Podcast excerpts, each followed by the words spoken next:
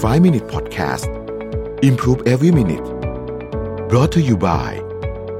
t o c a d e r o Time ผู้แทนจำหน่ายนาฬิกา Oris Swiss Mechanical Watch since 1904 สวัสดีครับ 5 minutes 99 problems นะครับคำถามวันนี้คือ ที่บ้านอยากให้รับราชการมาก แต่ว่าเราเนี่ยมีความสุขดีในการทำงานที่ปัจจุบันคือเป็นเอกชนนะครับ จะคุยกับคุณพ่อคุณแม่ไงให้เข้าใจดีนะฮะก่อนหนึ่งต้องบอกว่า ผมในฐานะคนที่เอ่อตอบคำถามเนี่ยนะผมก็มีประสบการณ์ชุดหนึ่งนะครับแล้วก็มีความเชื่อแบบหนึ่งซึ่งมันก็อาจจะเป็นสิ่งที่ผมเจอมาในชีวิตต่างๆนานาพวกนี้เนี่ยซึ่งมันก็จะเฉพาะเจาะจงกับตัวผมนะเพราะว่า เราแต่ละคนเราก็มีประสบการณ์ไม่เหมือนกัน เพราะฉะนั้นคำตอบที่ผมตอบเนี่ยมันจะมีความลำเอียงหรือว่า bias อยู่ในนั้นเสมอนะครับ จริง ๆ อันนี้พยายามอยากจะพูดทุกครั้งเลยแต่ว่าชอบลืมนะคือสิ่งที่ผมพูดไปเนี่ยมันมีความ bias อยู่นะฮะเพราะฉะนั้นท่านที่ฟังเนี่ยก็ต้องรู้ว่ามันมีความลำเอียงอยู่ในคำตอบที่ผมพูดเสมอนะฮะจริงๆก็ทุกคนแหละมันก็จะมีความ bias กับสิ่งที่เราคุ้นเคยว่าสิ่งที่เราเข้าใจเนี่ยบ้างไม่มากก็น้อยนะครับ ต่อคำตอบนี้เนี่ยนะฮะ จริงๆเป็นคำตอบที่อาจจะมีความยากและซับซ้อนนะฮะผมเข้าใจว่าทางคุณพ่อคุณแม่ของของผู้ที่ถามมาเนี่ยน่าจะถ้าไม่เคยอยู่ในแวดวงราชการก็จะรู้จักหรือว่าเคยได้ยินเรื่องราวเกี่ยวกับการทำงานราชการ ซึ่งก็มีข้อดีเยอะต้องบอกนี้นะครับซึ่งก็มีข้อดีเยอะ แล้วก็มีหลายอย่างที่ถ้าเกิดว่าเรารู้สึกว่ามันเป็นเรื่องที่เรา concern เช่นเรื่องความมั่นคง เพราะว่างานราชการยังไงก็ต้องมั่นคงกว่าเอกชนแน่นอนอยู่แล้วนี่มันมันเป็น เรื่องธรรมชาตินะครับ ถ้าเกิดเราให้น้ำหนักกับเรื่องนี้เยอะนะในชีวิตของเราเนี่ย ก็จะรู้สึกว่าเออมันเหมาะนะครับซึ่งคุณพ่อคุณแม่อาจจะอาจจะรู้สึกว่าเรื่องความมั่นคง โดยเฉพาะในยุคนี้ด้วยเนี่ยนะที่มันมีเรื่องโควงโควิด อะไรมีการเลิกจ้างต่างๆนานาเยอะเนี่ยคุณพ่อคุณแม่เขาอาจจะรู้สึกว่า เออ เรื่องนี้น่าจะเป็นประเด็นที่ที่น่าจะน่าจะให้ความสำคัญ ในขณะที่เราเองก็อาจจะไม่ได้คิดแบบนั้นนะครับ เราเองก็ อาจจะชอบทำงานเอกชนนะฮะลักษณะงานมันก็จะไม่เหมือนกับงานราชการ งานราชการหลายคน ที่ผมเคยได้ยินมาต้องบอกว่านี่ก็คือเรื่องที่ผมเคยได้ยินมาก็คือว่า มีความตั้งใจดีมากนะฮะอยากจะเข้าไปเปลี่ยนแปลงประเทศเลยแหละต้องบอกอย่างนี้นะฮะเราเข้าไปถึงปุ๊บก็เจอระบบเจออะไรเอ่อเรียกว่าต่อยซ้ายทีขวาทีนะฮะจนมันเหมือนแบบเบิร์นเอาอะเหมือนหมดแรงอะเพราะว่าไอสิ่งที่เราตั้งใจทำเนี่ยโอ้โหมันมีขวากหนามมีตออะไรไปเยอะเหลือเกินเนี่ยนะฮะ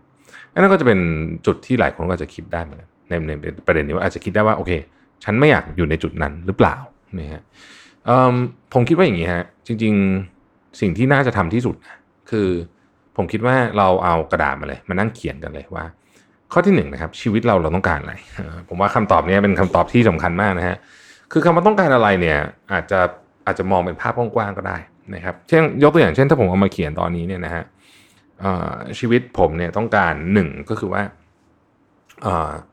เอานึกถึงเราคนเดียวนะไม่ต้องนึกถึงคนอื่นเลยนะฮะเอาเราคนเดียวก่อนตัวเราเองก่อนนะฮะหนึ่งคืออยากสุขภาพแข็งแรง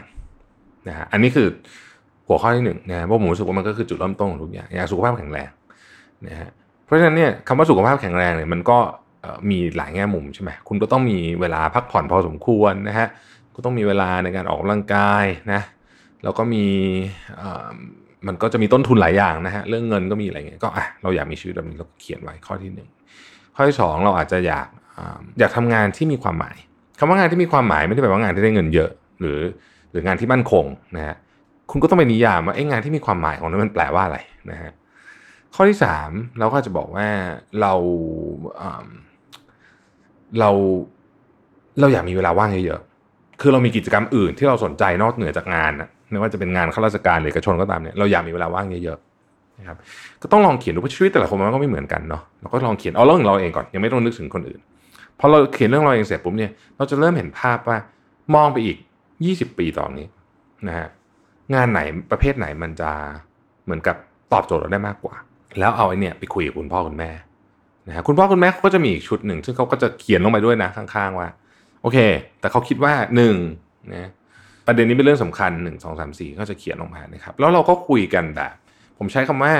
เอ่อ healthy debate แล้วกัน คือเป็นการโต้วาทีนะ คือการโต้วาทีเนี่ยมันเป็นการเอาหลักเหตุผลเข้ามาพูดคุยกันแบบดีอะไม่ใช่เถียงกันเอาเป็นเอาตายเพื่อจะชนะ แต่ว่าโต้วาทีโดยบนหลักของเหตุของผลจริงๆนะครับ แล้วก็ผมคิดว่าอันนั้นก็จะทำให้ในที่สุดแล้วมันควรจะต้องมีความเข้าใจดีขึ้นกว่าตอนเริ่มต้นนะความเข้าใจซึ่งกันและกันนะครับ สุดท้ายแล้วแต่จะตัดสินใจยังไงเนี่ยมันก็ขึ้นอยู่กับตัวคุณเองนี่แหละนะฮะเพราะว่า มันไม่มีใครเลือกชีวิตแทนเราได้หรอกจริง ๆ แล้วนะฮะชีวิตเราเราต้องเป็นคนรับผิดชอบเองนะเพราะว่าเราต้องเป็นคนอยู่กับสิ่งที่เราเลือกเนี่ยไปตลอดนะครับไม่ใช่คนอื่นนะครับ ก็ขอให้โชคดีนะครับ สวัสดีครับ 5 Minute Podcast Improve Every Minute Presented by t o c a d e r o Time ผู้แทนจำหน่ายนาฬิกา Oris